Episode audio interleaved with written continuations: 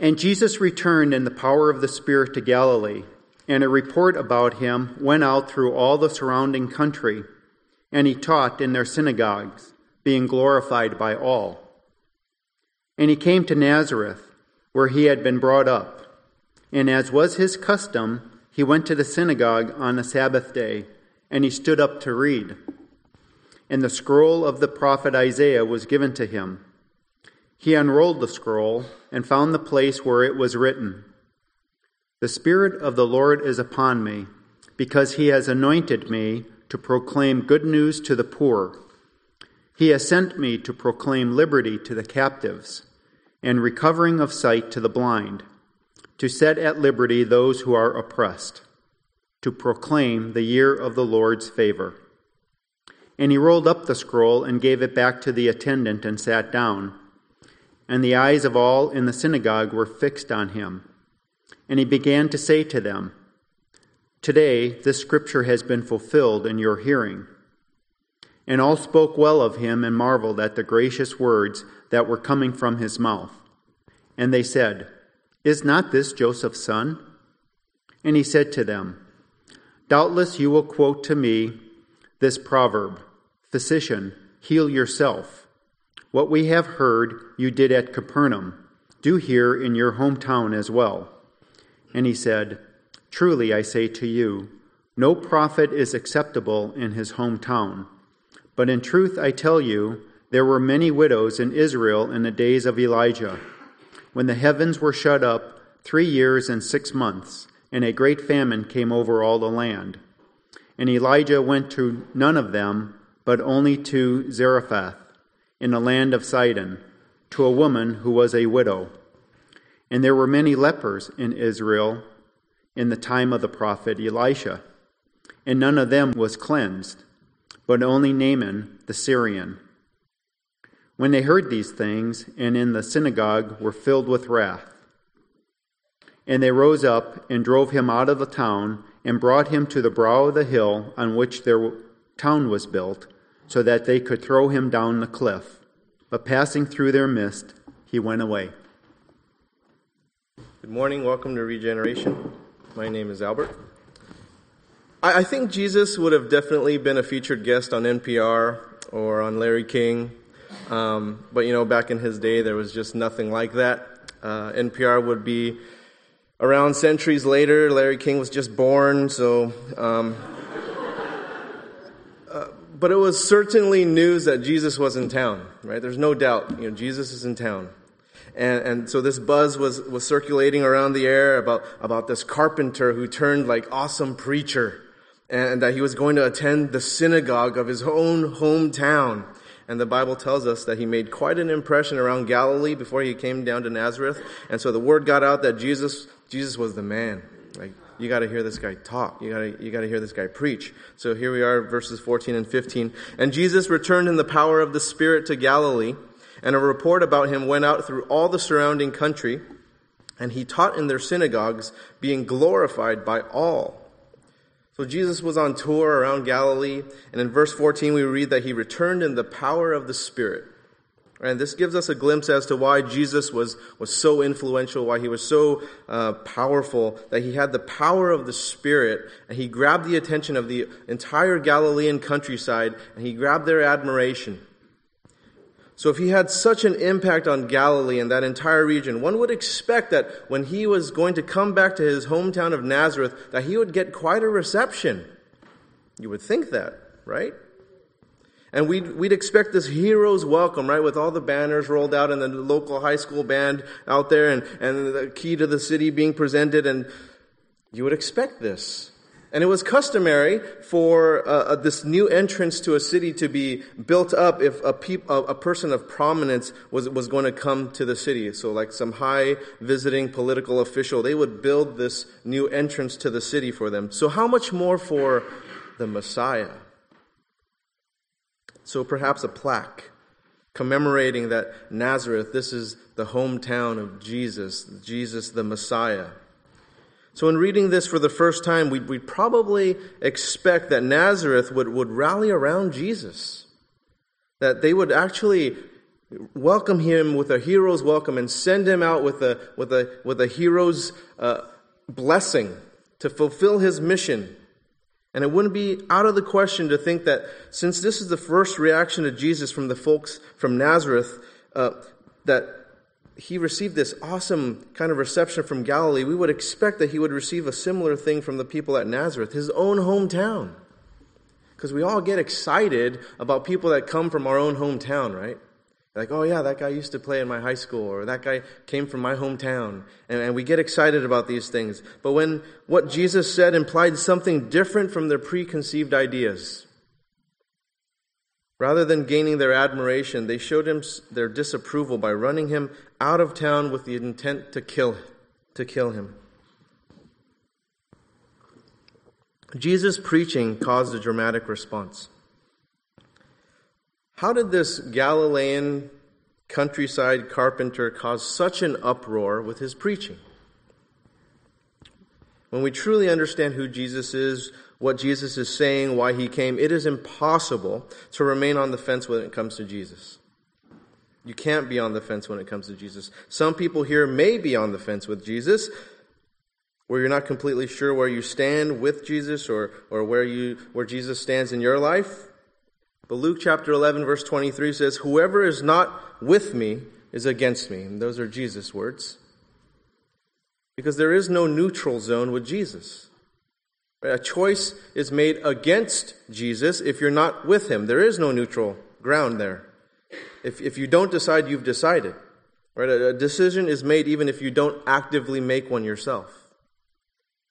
Now, a few weeks ago, we summarized Jesus' ministry as going up to Jerusalem right? To, to die for the, to die on the cross for our sins. That, that was his ministry in summary. That was why he came. But before that journey to Jerusalem, Jesus taught the word of God and he proclaimed the message of the kingdom of God. And we'll talk more about this in detail next week, uh, verses 42 and 44. But I just want us to skip there really quickly so we can read verses 42 through 44. Now, when it was day, he departed and went into a deserted place. And the crowd sought him and came to him and tried to keep him from leaving them. But he said to them, I must preach the kingdom of God to the other cities also, because for this purpose I have been sent. And he was preaching in the synagogues of Galilee. Everywhere Jesus went, he went preaching the kingdom of God. Preaching is an important value here. It's something that we value. It's a central part of regeneration, I recognize that preaching is essential to the church. And in my preaching, I am also preaching to myself. In my preparation, I'm also looking at myself a lot of times. And it's not something to be taken lightly. I actually have a preaching coach that gets videos of my sermons to, to help me with this ministry. And I'm also recruiting a, another professor to, to do that for me, but maybe he's fallen asleep as he's playing my stuff. But, and, and so while my ministry is not to put you to sleep, it's also not to entertain you either. Right? A major point of preaching is to meet Jesus and to be faced with a decision, to, to make a choice, an everlasting choice. Right? And how will people come to know Jesus unless they listen? How will they listen if no one preaches? How will someone preach unless they're sent? So you see, preaching preaching will not go on forever. And I know some of you are saying, like, oh, thank God. preaching won't go on forever. Right? There, there's going to come a time when, when preaching will stop, right? And there will be no one to preach Jesus, as we have the fortune of being here this morning. That sometime in the future, that, that our time is limited. It's not an indefinite period of time where the preaching stops. Verse 16, and he came to Nazareth, where he had been brought up. And as was his custom, he went to the synagogue on the Sabbath day and he stood up to read. Now picture this in your mind, okay? On the Sabbath day, there was a, a, time of worship and teaching, right? And a synagogue, a synagogue was comprised of 10 families. You didn't have a synagogue unless there were at least 10 Jewish believing, uh, God believing families in that city. And so at synagogue, the law was read, the prophets were read, and it was a customary thing for, for a distinguished guest that, that stepped into the synagogue to speak when they were visiting. And sometimes we do this at our church as well, right? When, when a guest missionary comes that we've been supporting comes in and, and we often ask them to teach or we often ask them to share. And we find this in the book of Acts as well. It, it, it happens in the Bible. It happens in our church. Now, why did Jesus go to synagogue? I mean, isn't that interesting? Because uh, if anyone didn't need church, it's probably Jesus. Why did he go? Cute girls? to be entertained, to be a consumer of religion, to, to see and hang out with old friends, but not be a part. Just, oh, I just want to see my old friends. I just want to be there. To catch up on what's going on with the church. It wasn't any of those reasons. None of those reasons. Jesus went to synagogue as was his custom. That's interesting. Jesus went to the synagogue because he went to the synagogue. He went because he was committed to going. That's what he did. He didn't go find 10 families to start a new synagogue because uh, the church is full of hypocrites. That, that teaching is awful. That, that music is awful. That fellowship there, that community there, they, they just don't got, they don't have things right. I need to start my own thing. I'm going to start my own little fellowship group. I'm going to start my own little Bible study. I'm going to do whatever. People go to church or not go to church for all sorts of reasons, right? Why not go to go? Even out of custom? Even if I don't feel like it? Yes. You mean you don't have to feel like it? No. Just go. Right? It's essential to go regardless of your feelings, regardless of how you feel about things, regardless of how you view things. Do you think I feel like being here all the time? Do you think I feel like being here every Sunday? I don't, quite honestly. Most of the time, yes. Sometimes I don't. This morning, yes, even though it's a beautiful day, I do feel like being here. So, hey. So, for, for those of you who come whether you want to or not, I commend you. I applaud you. I applaud you for, I applaud those of you who come to the prayer meetings whether you want to or you don't want to for attending small groups, whether you want to or you don't want to, for starting small groups, whether you want to or you don't want to. You go to go. As was his custom. There are no brownie points given here. Although last week, I have to share this. Last week at the prayer meeting, I did bring some Bake Sale Betty brownies. And um, so at the prayer meeting before last, the, the, the evening service, and if you didn't show up, Thank you. I had I had two.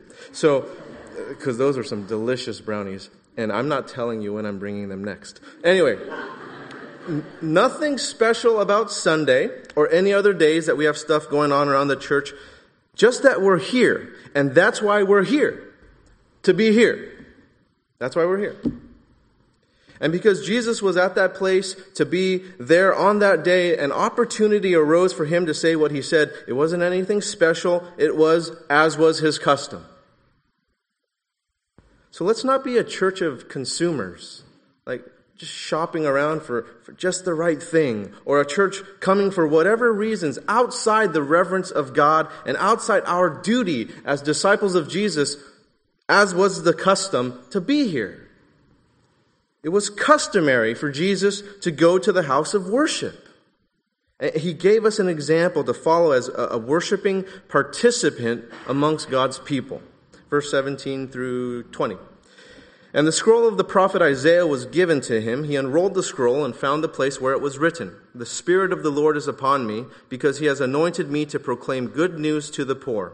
He has sent me to proclaim liberty to the captives and recovering of sight to the blind, to set at liberty those who are oppressed, to proclaim the year of the Lord's favor. And he rolled up the scroll and gave it back to the attendant and sat down, and the eyes of all in the synagogue were fixed on him. This is out of Isaiah chapter 61, and it's describing the Messiah, the deliverer, the Lord's anointed one who was sent to his people who were to be anxiously awaiting for his arrival. Now you recall Luke chapter 3 verse 15. Now as the people were in expectation and all reasoned in their hearts about John whether he was the Christ or not. See, those people were in expectation. This is not a surprise to them. They were expecting this, especially here in Nazareth. They're expecting this, especially those in that synagogue. They knew where Messiah was going to show up. They knew Isaiah 61. They knew all those uh, messianic type of prophecies. So can you imagine in that day? Can you just picture it in your mind? Jesus stands up to read, verse 16. The scroll was given to him. He unrolled the scroll. He found the place where it was written. Verse 17. He rolled up the scroll. He gave it back. He sat down. Verse 20. Do you have that whole action sequence in your head? All that stuff that just happened? Can you picture that in a movie? Now, as you, you as the director, now, now pan on all the eyes of the audience as they're just fixated on Jesus. Right? They're fixed on Jesus. Probably some of them with their jaws dropped, probably some of them with their eyes really wide open. No one was tweeting, no one was texting, no one's playing with plastic things. All eyes fixated on Jesus. Why? because he's about to start. He didn't end there. This is where his sermon starts. This is where his message starts. And you notice in verse 20, he rolled up the scroll, gave it back to the attendant, and he sat down. This doesn't mean he's finished. This means he's about to start. The teacher sits right?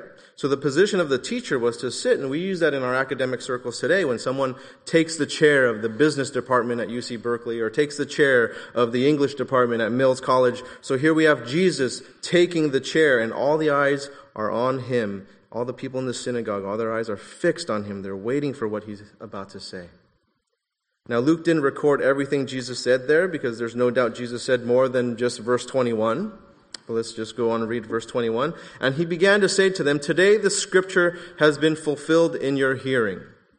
So what Luke does is he just kind of sums up the teaching for us and Jesus, this, the son of, of Joseph, the carpenter, and the son of Mary, the mom who had this ruined reputation, claims to be Messiah, the Christ. And Jesus, a carpenter himself, he declares himself to be the hope of humankind for all of time and the fulfillment of prophecy. In verse 22, and all spoke well of him and marveled at the gracious words that were coming from his mouth. And they said, Is not this Joseph's son? So you notice that initially they spoke well of him. Right? They, they marveled at his gracious words. They, they thought that the good news Jesus was sharing was just absolutely wonderful. It was absolutely beautiful, that his words were just magnificent words, that he had these gracious words and you look back to verse 18, the Spirit of the Lord is upon me because he has anointed me to proclaim good news to the poor. He has sent me to proclaim liberty to the captives and recovering of sight to the blind, to set at liberty those who are oppressed. Aren't those just beautiful words that Jesus was speaking? That was truly good news, especially for the poor, especially for the captives, especially for the blind and the oppressed. Now, there, there are some folks who have taken this too far and they made the good news all about just being the social gospel. And that, that, the social gospels are, are, are things that are done in, in tangible and physical ways. And I'm all for doing the gospel in tangible and physical ways. I, I think it's evidence by what our church does for our community and our communities abroad. I, I don't think anyone can argue that about our church. I think we are very strong proponents of a social gospel. But I'm not for it in the absence of the Spirit of the Lord. I'm not for that. Jesus was anointed by the Spirit of the Lord to proclaim good news to the poor, to proclaim the liberty to the captives and recovering of sight to the blind, and to set at liberty those who are oppressed. By the Spirit of the Lord. The way Jesus ministered to the poor, the captive, the blind, the oppressed was through an anointing of the Spirit of the Lord. It was primarily spiritual. And sure, there was this physical manifestation of that, but it didn't start in the physical realm. It started as a spiritual work and it worked its way out that way. Remember that. Remember that. Don't rely on your flesh to do good works. It is a spiritual work. It starts in our spiritual work, including the service towards these social injustice issues, starts out of the spiritual realm. Does not start out of your flesh. It's primarily a spiritual issue. So, how we need the Spirit of the Lord. Jesus said, The Spirit of the Lord is upon me because he has anointed me to proclaim good news to the poor. This is, this is more than just physical poverty here. We need to understand our spiritual poverty. We need to understand that more than we need to understand physical poverty. It's easier to recognize physical pro- poverty. It's easier to try to resolve that issue because you can actually do something there. But we need to recognize spiritual poverty first. How else will we know the fullness, the full richness of Jesus without understanding how broke we are spiritually? We're broke spiritually. If, if we are to understand and to preach spiritual poverty and we fully understand that we will gain the full richness of Jesus in us. But if we simply minister to physical poverty and, and physical tangible needs, we still lose out on the richness of Jesus. And it's obvious that Jesus ministered to the poor, both spiritually and physically. There's no debate there. You read it all over the Bible. It's, it's extremely important to minister to the physical needs of the poor. Interesting thing is the difference in reaction we see from the poor and the rich. Jesus did say in Luke chapter 18 verse 25, For it is easier for a camel to go through the eye of a needle than for a rich man to enter the kingdom of God. See, riches can be an obstacle to the kingdom of God. And it's not that poverty guarantees spiritual insight, but generally speaking, it's not as large of an obstacle to be in poverty than it is to be rich. Because if that wasn't so, why are the poor so much more receptive to Jesus than the rich in the Bible? I'm not even talking about it in, in our. It, it's true presently too. But if you just read the scriptures, it's true there. Why is that? I think it's because riches allow for mobility. Right? There, there are fewer boundaries when you're rich until your riches bump up against the gates of heaven. Because right there, you can't buy your way in. You can't buy an entrance ticket to that. Right? Admission into the kingdom of God, that's not something that's for sale. So, what is good news for the poor is, is bad news for folks like the rich young ruler referenced in Matthew chapter 19 and Mark 10, who decided not to do as Jesus told him. But notice that it isn't just about physical riches, riches because someone like, like this conniving tax collector named Zacchaeus has his life changed by Jesus in Luke 19. Zacchaeus was richer than most. He was a tax collector, but he encountered Jesus and Jesus changed his life. He was able to recognize his spiritual poverty and he ended up giving back what he had stolen from the people. According to Levitical law, he just he went back to the law, he gave back what he needed. Jesus' good news is also bad news. It's bad news for the arrogant religious man, a Pharisee in Luke chapter 18, who prayed, God, I thank you that I'm not like other men, extortioners, unjust, adulterers, or even this tax collector. I fast twice a week. I give tithes of all I get. But it was good news for the woman at the well in John chapter 4 who had five husbands and this live in boyfriend who was out getting water in the middle of the day all by herself so that she didn't have to face the ridicule and the abuse of other women in town. It was bad news for the criminal on the cross next to Jesus in Luke chapter 23 who was just railing at Jesus. It was good news for the criminal on the other side who said, Jesus, remember me when you come into your kingdom. Because what, what could a criminal who was dying on the cross next to Jesus offer Jesus? What could he possibly physically, tangibly do? What could he possibly contribute towards a social injustice issue? Right? He, he was about to die. There's nothing he could do physically except die. He's dying. There's nothing to contribute towards a social cause.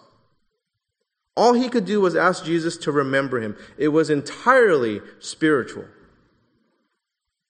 There are some here who may not have experienced the Spirit of the Lord and, and, accepted Jesus as your Lord and Savior, even though you've heard the gospel over and over again, whether it's here or another church or, or your family or friends or whatever. Preaching the good news is a responsibility of the preacher. But the responsibility is not entirely on the preacher. There is a responsibility from the listener to acknowledge that you are poor. Maybe not physically, but spiritually, to acknowledge that you are spiritually impoverished, that you are in spiritual poverty. And this is good news for those who acknowledge that they are poor in spirit, but bad news for those who don't. Jesus offers good news to the captives, those who are in prison, those who are enslaved, those who are in bondage, and the ultimate imprisonment, the ultimate bondage, the ultimate slavery is to that of sin. Jesus said in John chapter 8, verses 34 through 36, Truly, truly, I say to you, everyone who commits sin is a slave to sin. The slave does not remain in the house forever, the son remains forever.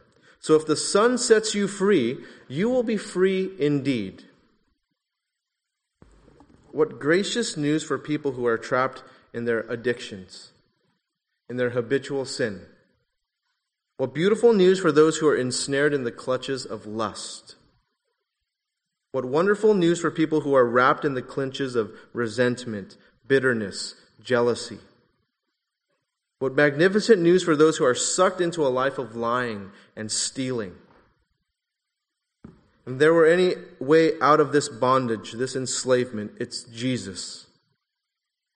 Luke chapter 4, verse 18 He has sent me to proclaim liberty to the captives. It is the gospel that proclaims liberty.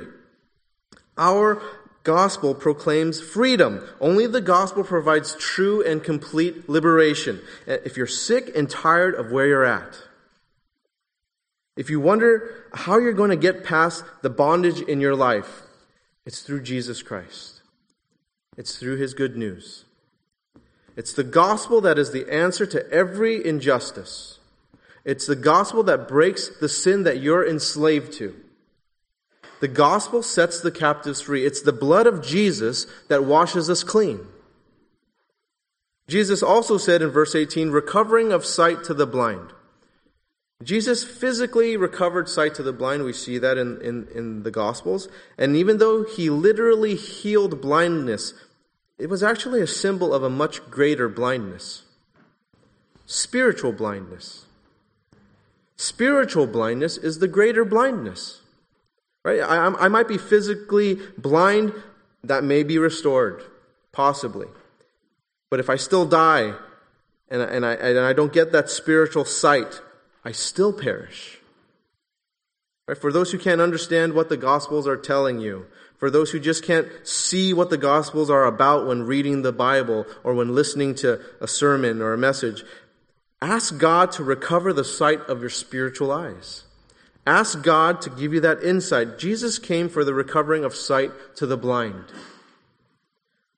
Jesus came to set at liberty those who are oppressed. He came to set us free. Verse 19, to proclaim the year of the Lord's favor. This is all about the year of Jubilee. It's found in Leviticus chapter 25. And the year of Jubilee had a cycle every 50 years. And during that time of Jubilee, you know, debts were canceled and, and slaves were freed. And I'm sure the United States wishes we had a Jubilee year this year. But, but Jesus knew that they knew about the year of Jubilee. He knew that. He knew that it was once in a lifetime that someone would experience this year of Jubilee. What Jesus is saying that is Right now, it's Jubilee every day.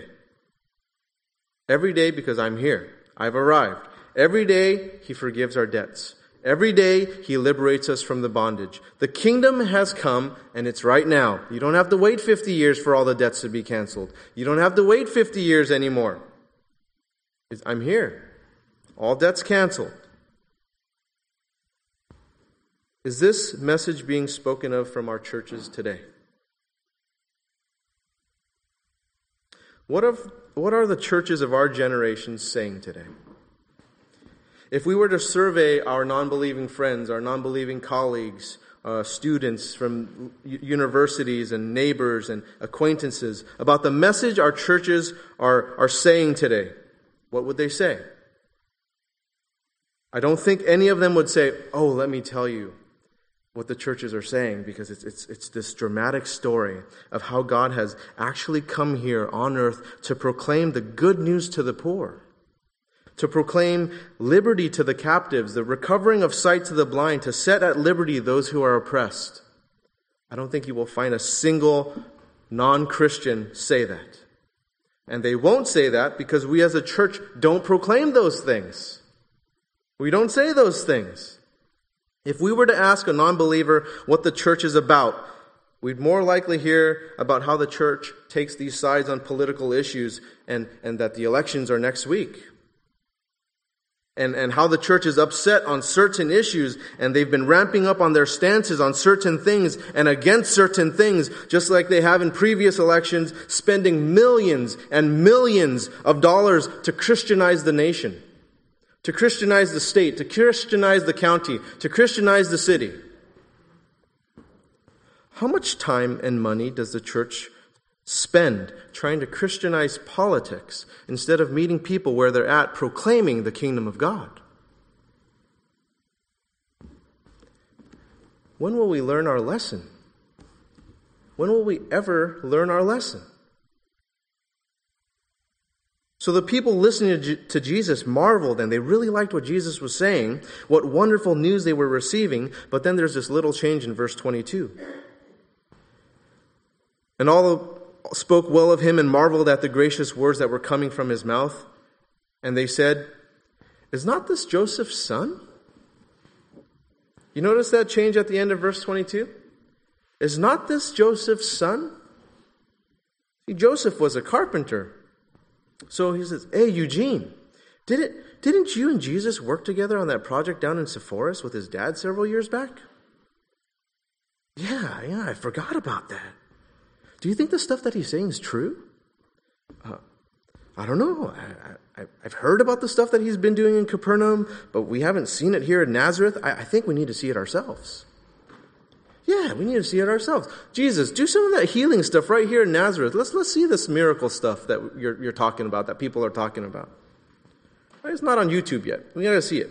So, what initially was so full of promise and marvel was, was met with this cold skepticism. Right? These guys had a problem, but the problem wasn't the coming of the kingdom of God. They were expecting that. They really wanted that. Their problem wasn't about their lack of freedom or lack of sight. People don't have a problem with that. People actually like that. Who wouldn't want that? Right? Who, who wouldn't want to, to, to have a kingdom? Who wouldn't like liberty from captivity? Who wouldn't like recovery of sight, liberty from oppressions? Who wouldn't like that stuff? People like that a lot. But when you throw it in but when you throw in this stuff, like there's a way for you to attain all those things, and it's through Jesus. You crazy. I don't want Jesus. I want that stuff. I don't want that Jesus guy. Right? You, you, but, but don't you want that, that true uh, value of, of, you know, that, that, that liberty from captivity, that, that sight, that liberty from oppression? yes, I want those things, but, but I want it the way that I want it, and I want it the way that I like it. See, that's a problem people have today. Just like the people of Nazareth had. People today, like those in Nazareth, don't have a problem with the coming of a kingdom. Right? We, we, we welcome something better. Right? We, they have a problem with how the kingdom was coming. Not that it's actually coming just how that it's coming. Those religious people in Nazareth, like some of the religious people in our churches today, didn't want it to come through Jesus Christ. Now, isn't that weird? Because even though non Christians might think this way, they don't want Jesus. This is more towards God believing people. He's speaking to people in the synagogue, He's speaking to us. That Jesus doesn't quite fit the bill because he doesn't quite do the things that we like it here in the church. Verses 23 and 24. And he said to them, Doubtless you will quote to me this proverb, Physician, heal yourself. What we have heard you did at Capernaum, do here in your hometown as well. And he said, Truly I say to you, no prophet is acceptable in his own town. We all know this to be true. It's so difficult to break the perception people had of you as a kid, isn't it? Right? Going to a family function, you're still looked upon that way, even though you're like 30 years older, you're still at the child's table. Like Thanksgiving's coming, you're at the child's table, you're like 50. And, and Uh, you're still looked upon as the kid, you're still looked upon as the person that can't do this or can do this, even though you've raised like four kids or whatever. And even in the communities that you were a part of before, right? you know, so much has changed over time. You've matured so much. You've accomplished a lot in your life. But you go back to a setting where you grew up in that setting and it seems like people just want to relive the past and they want to put you back in the places that you used to be like, oh, you're the prankster now. You're that guy. Tell us a joke, right? So, so Jesus points to a couple people in history. Verses 25 through 27. But in truth, I tell you, there were many widows in Israel in the days of Elijah when the heavens were shut up three years and six months, and a great famine came over all the land. And Elijah was sent to none of them, but only to Zarephath, in the land of Sidon, to a woman who was a widow. And there were many lepers in Israel in the time of the prophet Elisha, and none of them were, was cleansed, but only Naaman the Syrian. Why did Jesus mention Elijah and Elisha? Because when you go back in history to these guys, these guys weren't accepted amongst their own people, even though they are heroes of the Jewish faith.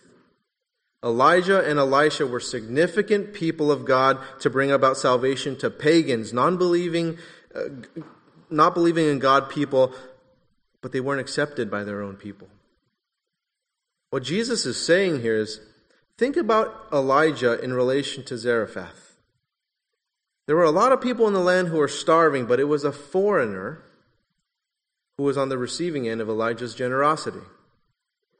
Jesus was saying, think about Elisha in relation to Naaman. There were a lot of people afflicted with leprosy in Israel, but it was a foreigner, not a Jew, Naaman, who was healed. Verse 28 When they heard these things, all in the synagogue were filled with wrath. Why are they so mad? Why is the church so mad? This isn't anything new. Elijah went through it, Elisha went through it. Back in Luke chapter 2, verse 10, the angel said, Fear not, for behold, I bring you good news of great joy that will be for all the people. Jesus is going through this. What these guys had a problem with, what the church had a problem with, was that they were so mad that salvation was available to all. Salvation was available to all who would come, regardless of social status, regardless of ethnicity, regardless of gender. These guys wanted a kingdom, but one that was fit for them, exclusive for them, special for them. Doesn't this sound strangely familiar in our day? You take a look at our conservative evangelical Christian circles.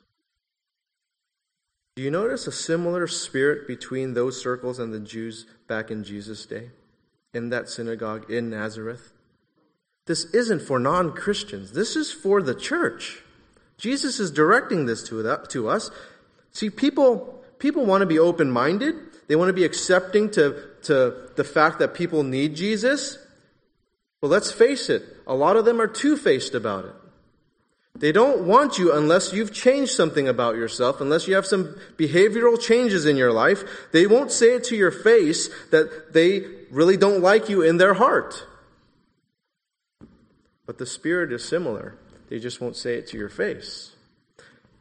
And, and being outside the conservative evangelical circle, there's, there's a thought that the people outside the circle have chosen, have put themselves in that despicable place that they've chosen that lifestyle, that they've chosen those things, that that place outside the circle is so revolting to God. There's no possible way you can come in. That people outside the circle are so unlike us, so against our ideals, so against what we stand for. The people inside that circle cannot fathom the thought that God has a place for them inside. They aren't to remain outside. And we get really upset thinking that people like that can get into the kingdom. And in concept, we think we're like Jesus, that we're, oh, we're standing for righteous things. We're standing for the right things. But if we start to have the idea of not liking someone out there in here, we're the ones with the problem. We have the problem. So be careful trying to make the kingdom this ultra special, this ultra exclusive, this not gospel centered gospel. That's where the Jews in Jesus' time were, and where many of the religious in our day are today. Keep those people out. They don't believe in what we believe in. Let's put that barrier. Yes, we want you in here, but only if you make these certain changes about yourself. When those certain changes are sometimes cultural, they're not gospel.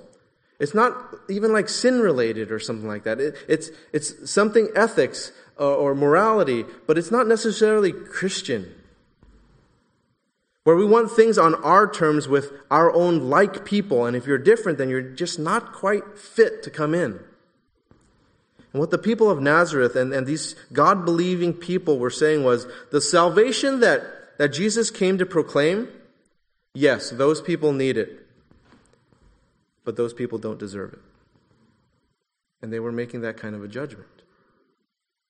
And the salvation that you, Jesus, proclaim to us, we deserve it,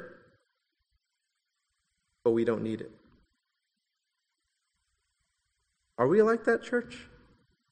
Are we that ungrateful? And that is the state that we find many churches in, regardless of their size, regardless of whether they're on the cutting edge or what all the stuff that they're doing. When we as a church, when we as Christians have a state of mind like that, we're done. We're done. And to quote my favorite line in Aliens, Game over, man. It's, we're done. Right? May we not become a gathering of people so lost in our self righteousness that we say to ourselves, that salvation is not one that we really need, even though we deserve it. Where we are so confused in our message that other people need it, but they don't deserve it. Think about that. Pray about that. Are, are, are you at a place where the people of Nazareth were, where we were making those sorts of judgments? Verses 29 and 30. And they rose up and drove him out of the town and brought him to the brow of the hill on which their town was built, so that they could throw him down the cliff. But passing through their midst, he went away. You know that Jesus guy? He hangs out with sinners. Can you believe it? He eats with them with prostitutes, with tax collectors, with, with all those people. Why isn't he hanging out with church folk? Why isn't he doing church things? There's, there's no way he's the Messiah. But that is precisely where you'll find him. That's where he hangs out. He's not going to look and act the way that many evangelical conservative Christian circles think that he'll look and act. He's not going to have a big hairdo with a tie and like goldy things or whatever. He's not, he's not going to look like that. He goes for the lost sheep. You don't do that in a suit. You pull up your bootstraps, you put your sleeves up, and you go. You find him like that. He passed through their midst and he went away. Why did he do that? To find you. To find you. Let's pray. Lord, I ask for your forgiveness in misrepresenting you. I ask for forgiveness if we believe that we are worthy of your grace, that somehow that we've earned it. Lord, help us to see those who need your gospel and not create this boundary and not make judgment on whether they deserve it or not. Help us to see our own spiritual poverty. Help us to see that we're in captivity Help us to see our blindness. Help us to see our oppression. Jesus, you are the one to set us free, and the righteousness is through you. And though we may make an effort towards that, we do not earn that. It is not by anything we have done, but what you have done on the cross for us. In Jesus' name, amen.